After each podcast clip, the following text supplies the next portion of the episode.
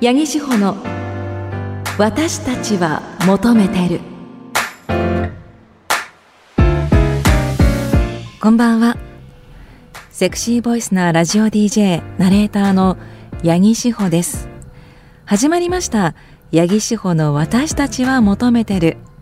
この番組は私セクシーボイスなラジオ DJ ナレーターの八木志保が女性が発信する大人の性と愛をテーマに性を時に真面目に時に砕けて話す真の教養番組です。今日はメールから紹介します。神奈川県横浜市ラジコヘッドさん。先日会社帰りに映画セールスガールの高原学を見てきました。この映画私が先日番組で紹介した作品です。映画を見ていて主人公の女子大学生と天使のやり取りが何とも言えない感じがしていつの間にか物語に引き込まれていました。私の中で特に印象に残ったのは主人公の男友達の飼っていた犬でした。物語に直接的な影響を与えているように見えなかったんですが何かの陰影のように見えました。八木さんはあの犬をどのようなものだと感じたんでしょうか。おとといこのメッセージを送っていただいたのが、えーと、5月22日のおとといですね。おとといペンガストアに行った時に店員さんと映画の感想について話して盛り上がりました。あのツイッターでもあのセールスガールの高原学見に行きましたっていうメッセージいくつか頂いていてあと気になるとかね。あの過去回は、えー、ポッドキャスト。私たちは求めてるのポッドキャストでね。ぜひチェックしていただきたいんですがこの犬についてあんまり話してしまうとねあのネタバレちょっとなっちゃうかなとは思うんですがあこれはね私はその私個人としてはいやそれこそあの人間の野生あの本能の象徴だなと思いました。ねちょっとネタバレかしらね。はいあの気になる方はですねまだ公開してるところもあとこれから公開するところもねあるみたいですのでセールスガールの高原学でチェックしてください。あのモンゴル映画になります、はい、番組では皆さんからのメッセージお待ちしています。番組へのご意見ご感想何でも結構です。メールは CBC ラジオ八木志保の私たちは求めているのホームページにアクセスして番組メールフォームからお送りください。それでは CBC ラジオ八木志保の私たちは求めてるこの後10時30分までお付き合いください。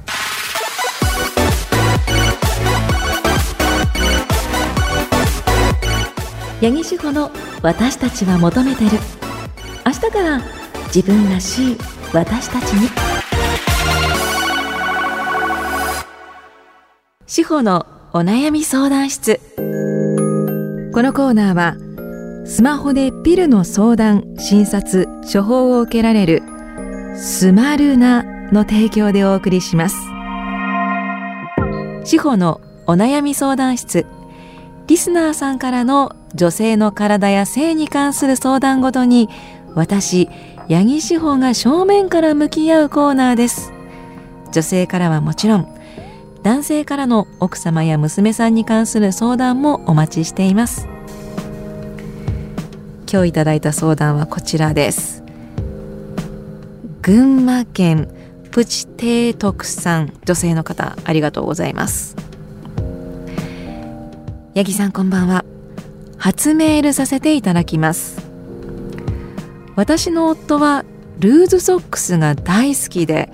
夜の生活の時でもルーズソックスを履いてプレーしたがります。私はそんなプレーはしたくありません。どうやって断ればいいでしょうか。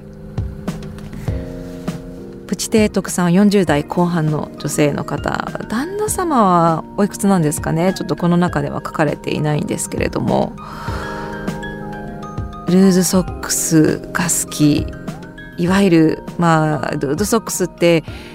女子高校生の象徴ちょっと年代は古いですけど象徴だと思うのでまあもしかしたら女子高生が好きっていうことなのかもしれない。で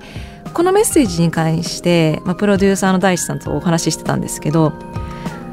まあもし女子高生が好きなんだったらそれを実際の女子高生とかに求めるとか外に求めないっていうのはあの一つ安心できるところですよねと。あのやっぱりねその女子高生が好きでその気持ちが抑えられなくって性犯罪に走ってしまうとかあのそういう人もいると思うんですよ。でもそうではないと。奥様に履いてほしいっていうのはやっぱり奥様をま大事にしてるとかこう恋愛対象であり性の対象と見てくれてるということでもあると思うんですよ。ただプチ提督さんはルーズソックス履いてプレイしたくない。わかりますよその気持ち。相手の趣味に付き合いきれない時って絶対あると思うんですよ。でどうやって断ればいいかということなんですけどもうそれはねまずストレートに言うしかないと思うんですよ。でもしそれで断って機嫌が悪くなるとか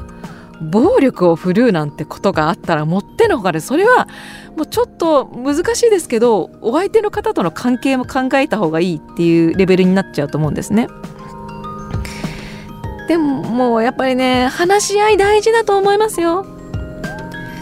あのルーズソックス好きなの分かると私のルーズソックススカダに燃えるのは分かるとでも私はそういうのではなくありのままの姿で向き合いたいということをね言えばいいと思うんです。あとルーズソックスって普通になんかめっちゃゴワゴワする。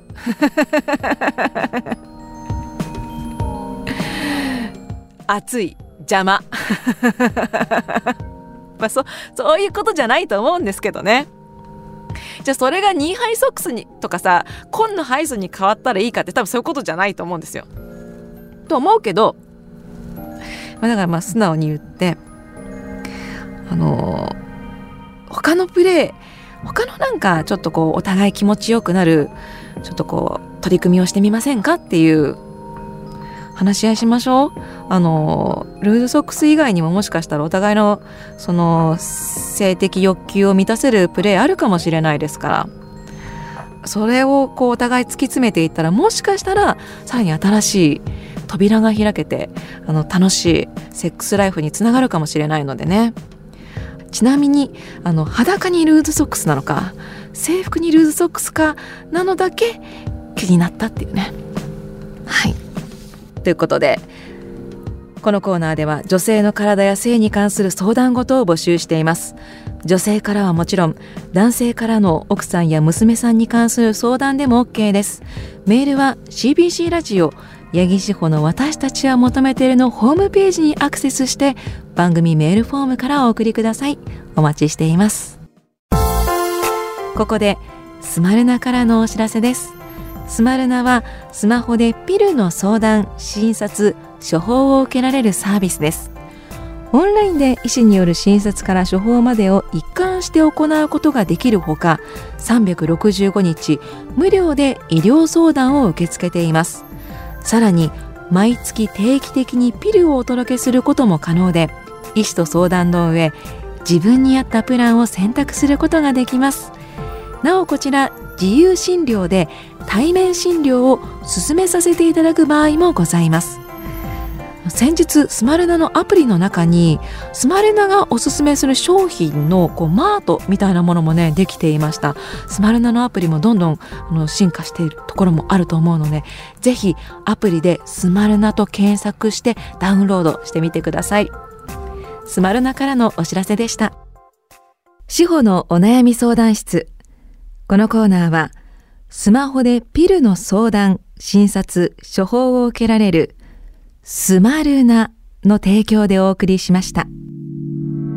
八木志保の私たちは求めてる。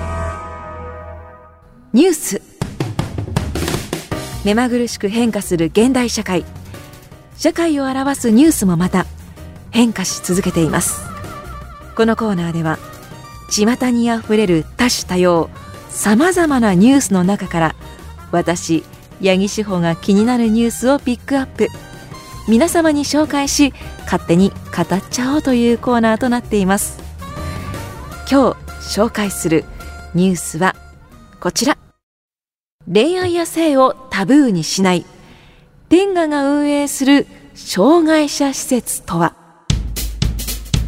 こちら毎日新聞の記事からです。埼玉県川越市にあるおしゃれなカフェこのカフェは障害者就労支援施設エイブルファクトリー内にありアダルトグッズメーカー TENGA が運営しています。2022年5月にオープンしたエイブルファクトリーは就労継続支援 B 型事業所の指定を受けており一般企業で働くのが難しい障害者に作業やスキルアップの機会を提供しています。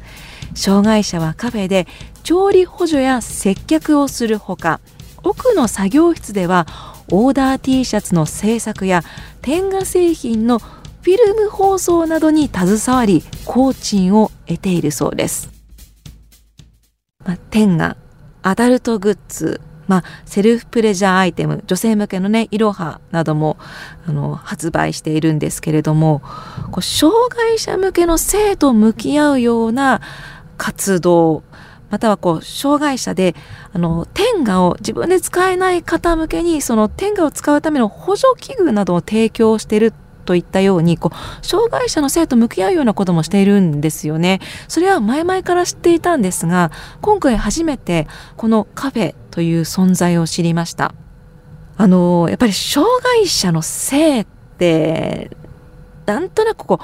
うないものと思ってる方ってすごい多いと思うんですよね。そことこう向き合う人っていうのもなかなか少ないと思いますがこれもあの天下が出しているこう調査になるんですけれども天下がこう去年ですか、えー、慶応大学の先生と一緒に身体障害のある方354人を対象に、まあ、恋愛事情や性生活に関する調査を行ったところなんですがえー、調査によりますと、えー、男女合わせてセックスの経験率は全体で63%男女差がありますが女性の方がおよそ2割高い割合ということになっていました。またマスターベーションセルフプレジャーの経験率はともに6割を超えているということでやっぱりこう障害者の方でも性欲はあるしこう恋愛したいっていうふうに思ってる方は多いということなんですよね。でもそういうところを話したりとかできる場所がないという問題をがありこう天下ではそういうところと向き合っている。こうやって天下さんみたいなこう誰もが知る企業がこう支援をするっていうことによってあ障害者の人でもこう恋愛してるんだ性に関しての興味があるんだっていうことをまず知るっていうことあのすごく大事。あの知るきっかけを作ってくれるっていうのがすごく素晴らしいなっていうふうに思ったんですよね。であのこの天下はエイブル天下という商品も出しておりましてその商品はあのまさにこのエイブルファクトリーの中であの最終工程でこのフィルム放送を行ったものを発売しているらしいんですけれどもこちらは、えー、購入すると1個、えー、100円の寄付金が障害者支援やサポートに役立てられるということで、まあ、天下を購入することによってそういった方たちのサポートもできるっていうあのすごく社会的に意義のあることをやっているなというふうに思いました。ですのでなんかこうあのやっぱりどことなくあちょっと自分とは違う存在なんだって思ってる人多いと思うんですけどそうじゃなくてやっぱ同じ人間だし同じようにこうあの困ってるとか悩んでることがたくさんあるんだっていうこととか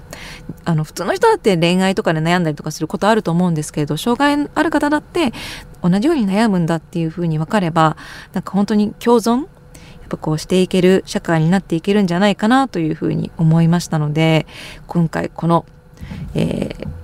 ニュースピックアップさせていただきました。天下もねいろいろな取り組みをやっているのでぜひそちらもチェックしていただけたらというふうに思います。ということで次回はどんなニュースを紹介するのかこうご期待。八木志保の「私たちは求めてる」メッセージ送ってくれないの？八木志保の私たちは求めてる。振り目祭り。さあ始まりました。八木志保の私たちは求めてる。振り目祭り。振り目を読んで読んで読みまくる会となっています。先週も行いましたが今週もやっていきます。こちらは愛知県対馬市隣のチワワさん。人生折り返し地点40歳を超えました。残りの人生を歩んでいくにあたり結婚して子育てをしている現在の姿から自分で言うのもなんなんですが理想的に人生を歩んでいる気がします。この先の人生をより豊かに過ごしていく上で大切なことは何だと思われますか？同年代の八木さんのご意見伺いたいです。隣のチアワさんはこう自分が思い描いていた理想の人生通りの人生に今のところなっているということですね。より豊かにする。うん、そうですね。今現状すごく満足をしていると思うんですけれども、その今ある幸せをまず継続させる努力をすること大事じゃないですかね。あの収入を得られていて子育てをしていて夫婦円満でって当たり前のことかもしれないですけど当たり前じゃないことですからね。周りの家族に感謝してお仕事も頑張ってっていうそれをこう今ある幸せを継続させていくっていうか現状維持ですか？を努めていけばいいと思います。でより豊かにうんそうです。な豊かさって何かっていう話になってきますけど心の豊かさであれば、まあ、趣味を充実させるとかでもいいでしょうしまあ物の豊かさを求めるならば資産運用してみるとかですか？わからないけど。あの日々の幸せを毎日毎日かみしめていけばあの心がどんどんより豊かになっていくんじゃないかなと思います。はい。続きましてうるりさん長野県の方ありがとうございます。30年ぶりに偶然元カノと会いました。時間があるとのことで近くのスタバに行きおしゃべりを楽しみました。夜小学校近くの桜並木でキスをした時二人とも初めてでどうやってやればいいかわからずお互いまごまごしてしまったこと。学校をサボってテーマパークに行ったこと。プールに行ったのに水着を忘れてブチ切れたこと。どっちがブチ切れたんですかね。最終的にはあまりいい別れ方ではなかったんですが時間が解決してくれたようでこうやってガハガハと笑い話で盛り上がりすごくキュンキュンするひとときでした。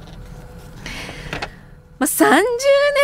前ですからね。しかも、学生の時の恋愛だと思いますけど、時間が解決してくれるっていう、そうか。なんか、大人になって考えると、その喧嘩とかさ、すごいこう、しょうもないことだけど、その時はすごいもう、亀裂が走るぐらいのわだかまりで、それがずっと残ってたけど、再会して、もうなんか、そんなこともあったね、みたいな感じになったってことなんですかね。お互い大人になったってことですね。いやー、再会して、なんかそういう関係で笑い合える人って今のところない、いないから、羨ましくもありますね。まあ、思い出は思い出で、いいお友達、ね、元カノといいお友達になれてよかったなと思います続きまして東京都 P さん八木さんこんばんは。リアタイで家事をしながら聞いたり、移動中にポッドキャストを聞き直したりしています。ありがとうございます。ポッドキャストも聞いてください。妊娠しやすさの話がなかなか反響があったようで、あの、これはあの、中絶を経験したからとてあの妊娠にあのこう女性のこう今後の妊娠にあの直接的に影響することではないっていうね。あの、えーと、スマルナ医科歯科クリニックの久保田先生もちょっとのお話も踏まえてご紹介した話なんですがというのも妊娠のしやすさは結構な割合で男性側にも要因があります。実際自分がそうでした。ここから先は参考程度の話です。1人目は普通に授かったものの2人目で結構難儀し検査の結果は言い方がぴったりくるか分かりませんが種が薄いと出ました。医師からは頑張るのもほどほどにと処方された薬とともにコメントをいただいたこともあります。医師の指導のもと精子がそれなりの濃度になるまで貯めてから解放するという周期を進められたりサンプルを取得して人工的に受精してもらったりなど奥さんにも結構な苦労に付き合ってもらった甲斐がありどうにか授かったなんてことがありました。その子供たちも無事元気に走り回る年代となりました。男性側の要因の不妊がどれほど知られているかは分かりませんが八木さんのこの番組なら普通に言えそうですと。ありがとうございます。あの以前不妊治療のアプリを紹介した時にやっぱりその男性側にもあの側に原因があると言われることもあるっていうことをご紹介したんですがやっぱりまだまだ認知されていない。それこそ昔はまあ女性側が悪いとされ家のねあのそれこそ実家あの旦那さんからの実家から奥様が一方的に責められるなんていう時代もねあったりとかよくね昔のドラマとか見てるとそういうのありますよね。でも実は男性側にもが影響ある可能性もあるということででその不妊のそのこうサポートアプリ、えー、不妊治療サポートアプリかの方も言ってたんですけどこう男性側にその要因があると分かった時にこう男性側がメンタルをやられてしまうことがあるそうなんですよ。でそういった方のこうメンタルケアも今後大事ですよねなんていう話もしていたんですがきっとこの放送を聞いてる方にも不妊治療経験がある方もいらっしゃると思ってで男性側がすごいこう悩み苦しんだという方もいらっしゃると思いますがあのきっと同じような経験されている方もたくさんいると思いますし今そういうこう悩みを共有できるようなコミュニティあの SNS とかインターネットを通じてあのコミュニティ形成されているものあったりとかそれこそメンタルケアとかねしてくれる、まあ、医院クリニックとかもあったりすると思うのであのそういったところを頼りながら不妊治療ねあの大変だと思いますけれども取り組んでいってほしいなというふうに思っています。じゃあ最後にこちら。岐阜県の図書館記念日さん。私は以前女性の方とお付き合いをしたことがあるんですがその時に営みを行ったことがあります。そのためできた赤ちゃんを認知しろという話が持ち上がったのです。検査の結果私の子供ではなかったんですがそれ以降恋人同士の時の営みをするのをやめようと決めました。八木さんは私の思いどう思うか教えてください。いやこのメッセージ読んでちょっとねいろいろと思うところがありました。えまず否認をせずにあのセックスをしたのか、まあ、否認失敗してしまったって心当たりがあったのか。というところが一つでその否認をしないリスクっていうのを考えてまずセックスしてましたかっていうことですね。で、でもまあ、この方結果、検査したら、その、こう、まあ、図書館記念日さんの誤算ではなかった。その相手の女性が、まあ、同時に付き合ってたのか、遊んでたのか分かりませんけれども、やっぱ男性のお子さんだったということですけれども、まあ、それが多分ね、かなり心のトラウマになってしまったから、から、恋人同士の時の営みをするのをやめようと決めましたと。それはなんか、ちょっとね、極端な気がするんですよね。嫌なことがあったから全部ダメ、全部やめっていうのは、ちょっとなんかね、思考停止してるし、今後の多分人付き合いとかも含めて、そういうこう、考え方だったらいろいろうまくいかないことが多いんじゃないかなっていうふうにちょっと心配してしまったんですよね。セックスとかもともと好きじゃなかったしセックス別にいいやって思ってやめるんだったらいいんですけどめちゃめちゃこうセックスしたいけれどもなんかそういうのがあったから